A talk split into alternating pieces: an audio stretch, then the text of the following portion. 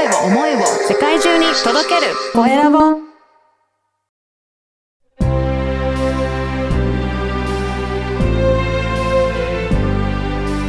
経営者の志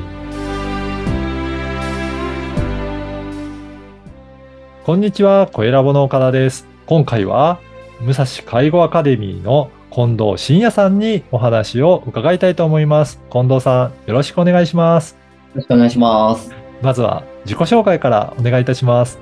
はい。武蔵介護アカデミーの学校長をしてます、近藤と申します。東京都国分寺市と池袋の方に、まあ、介護の資格の学校ということで、初任者研修とか実務者研修のうんあの資格の学校をさせていただいておりまして、まあ、介護人材の育成といったようなところとか、介護人材の方々の、えー採用支援とか、そういったことを事業としてさせていただいております。もうこれ、いつぐらいからこの、えー学校やってらっしゃるんでしょうか？えっとね、コロナ前なんで、2018年ぐらいからやってるんで、はい6年目ぐらいだと思います。なってるんですね。じゃあもういろいろな卒業されてる方もどんどん出ていってるって感じですか？そうですね。概算どうですかね ?2000 弱とかそんな形に、メインのその研修とか、はい。はい、であればそのぐらいになるのかな、なんていう感じですかね。この、こういった、あの、学校を作っていこうと思った何かきっかけとかあるんですか？もともと僕、教会活動なんかしてて、その全国でその介護業界を盛り上げるみたいな、はい。そういう活動の教会の事務局なんかもやってて、うん。あの、いろんなその全国各地の施設さんとかに行って、あのいろんなその介護施設さんのはい。えー取り組みだとか、スタッフの方とかと交流したりとかしてたんですけど、なんか自分でもこう、介護に関わるところで、はい。えービジネスの方を始めたいなっていうことを思ってて、で、なんか新たに僕が介護施設を始めるっていうのも、ちょっとなんか今までやってきた僕の良さっていうのとまた違うのかなと思って、まあその時たまたまその、こういった資格の学校を、えーしている、方でお会いして、あ、これを僕も地元で、あの、しっかりやって、こう、介護人材を、こう、育成する、うん、ポジションに行きたいなっていうことで、始めたのが、まあ、きっかけっていう形ですかね。そうなんですね。じゃあ、それで育成していく。なんかいろいろ育成する期間もあるのかもしれないですけど、他となんか違って、こういったところをちょ特に力を入れているとか、なんかそういった、えーところってありますか？そうですね。他の学校さんと比べてってわけじゃないですけど、やっぱり、うんあの、できる限り、あの、来ていただいた方々に対して、うん、なんだろうな、その方々が喜んでいただけるところを作りたいなと思ってるので、えっと、他の学校じゃ学べないような、ちょっと独自な、えー例えば重心を、それぞれの皆さん重心が違ったりとか、体質みたいなものが違ったりするので、はい。そういったことを見た上で、あの、一辺倒の確率的な介護技術を教えるんじゃなくて、あのーその方に合う介護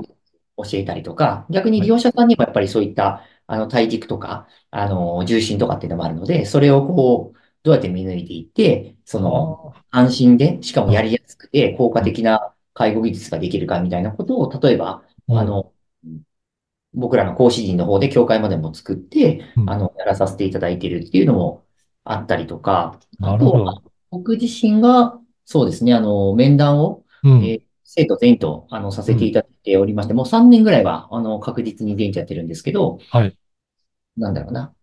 うちにせっかく来ていただいてて、いろんな人生の悩みとか、あの、はい。話してみたいとか、ええー課題とか、まあいろいろたくさんあるので、そはい。の辺を資格取得だけじゃなくて、ちゃんとそれを解決できるように、そんな長い時間、あの、とあの取れないケースもあるんですけど、あの、しっかりと聞いて、どういうものの見方とか、考え方とか、そういったことが、えーできれば、より良いその人生が歩めるよねということで、なんか心のトレーニングみたいなものを、あの、面談のを通してさせていただいたりとか、おそうーしてるのは多分うちぐらいかなっていう形ですかね。ね、やっぱりそういったね、トップの方と一人一人お話しできる機会って、なかなか生徒の方にとってみたら機会があんまりないのかなっていう感じしますけどね。まあ、うちはあの本当に小さい学校なんで、僕との距離感は本当もう小さいですし、どちらかというと僕なんかもうあの、掃除してたりとか、はい。みたいな感じの立ち位置にはなるんですけど、ただまあ、やっぱりキャリアの中で、あの、そういった、例えば、あの、管理者とかリーダーとか経営者の考え方って分かんなかったりするので、まあそういった介護職の方々がどうして現場でこういう問題が起きているのかっていう時の、その経営者とか、上のリーダーはこういうことを考えて、こういう話をしてるんだよっていうことをお話ししてあげて、だからその。なんか解釈の違いで、うん。なんか今揉めてるけど、実は事実は違うから、しっかりその事実を、あの、追求して、しっかりと見ていって、行動していくと、今のその課題って変わるよね、とか、なんかそういったことをこう面談で話したりとかさせてもらったりとかして、そうですよね。なかなかその、いね、担当の方と、まあ、生徒さんの方、あとは上から見た目線とか、いろいろ立場によって見え方違うので、そこを意識するだけでも、あ、こういった考えでやってたんだって、なんか理解が深まる気がしますね。ですね。やっぱ人によって学んでるレベルが違うんですけど、うんうん介護職の方やっぱりね、介護の知識っていうのは、あの、身につけに来たりとか、身につけてけど、やっぱりそういうビジネスマインドであったりとか、うんコミュニケーションの勉強であったりとか、もちろん経営者とか経営の勉強とかっていうとか、あんまりそこまでまだあの進んでない方々が、うちの今、生徒さんだと多いので、そのき考えるきっかけとか、その視点がこういうのがあるんだみたいなことを、まあ僕は教える担当として面談をやってるんですかね。はい。あの、この番組は経営者の志という番組ですので、ぜひ、近藤さんの志についても教えていただけるでしょうか。志って言われるとすごい難しいですけど、はいそうですね。僕、基本的には、あの、人の、その人生の選択肢を増やすっていうことを自分の中で、あの、ミッションに、あはいの、。かけてやらさせていただいてるんですけど、だからその、なんだろうな。やっぱり、あくまでもその、for me ではなくて for you っていうんですかね。うん。お僕と関わった方々が、どうしたら、こう、なんだろうな、幸せというか成功するかっていうところで言うと、僕ができることってやっぱり、あの、選択肢を、その、増やしてあげるっていうことの手助けかなと思ってて、はい。なん。か、最終的にはみんな決断は自分でした方がいいと思うし、自分でするので、それに対して成功も失敗もあるので、うん。それは自己責任でいいかなと思うんですけど、その決断のシーンで、うん。なんだろうな、1択とか2択しか与えられないのか、10択まで与えられてるのかによって、あ選択肢が多い方が、まあ、ちゃんと決断できればですけど、ーあの、絶対成功に近づくんですけうんど、うん。その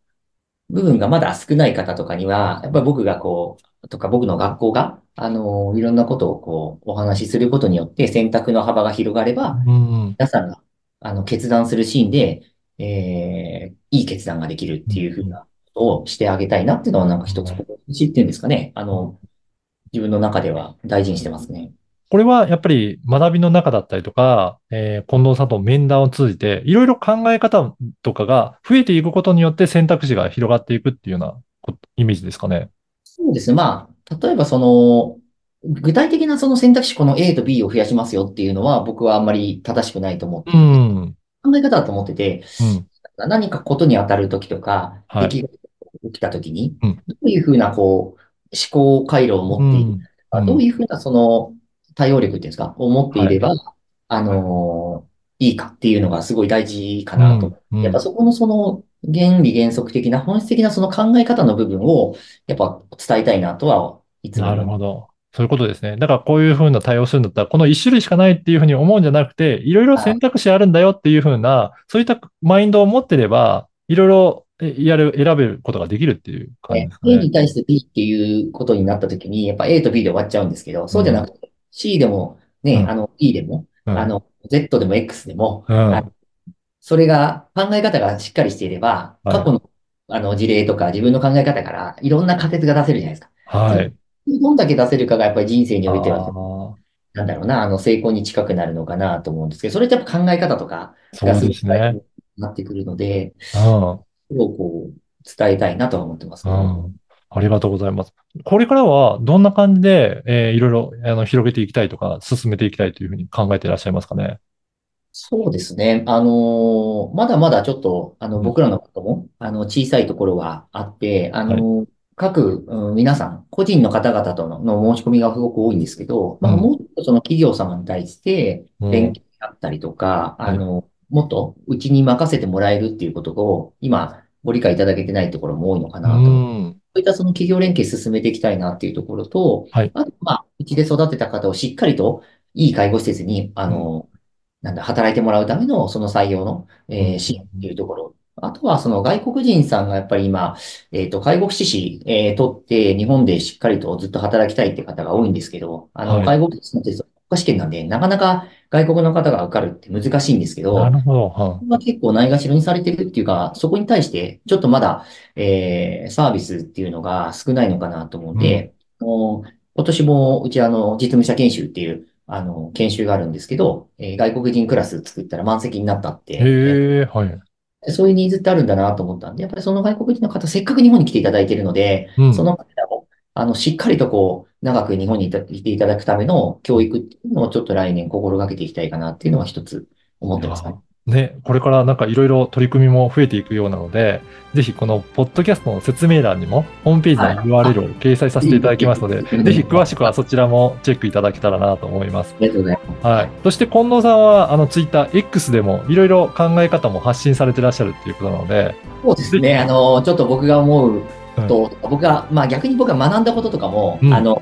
アウトプットして、自分のアウトプットの場としてもちょっと使ったりとか、あの、生徒さんに見てほしいなと思って、こう、発信したりとかもしてるんですけど、はい。ぜひね、今日のお話を聞いて、もっとどんな考え方されてらっしゃるのか、あの、聞いてみたいなという方いらっしゃれば、ぜひそちらのツイッターもチェックいただけたらなと思います。コメントお待ちしてます。はい。えー今回は、えー武蔵介護アカデミーの近藤真也さんにお話を伺いました。近藤さん、どうもありがとうございました。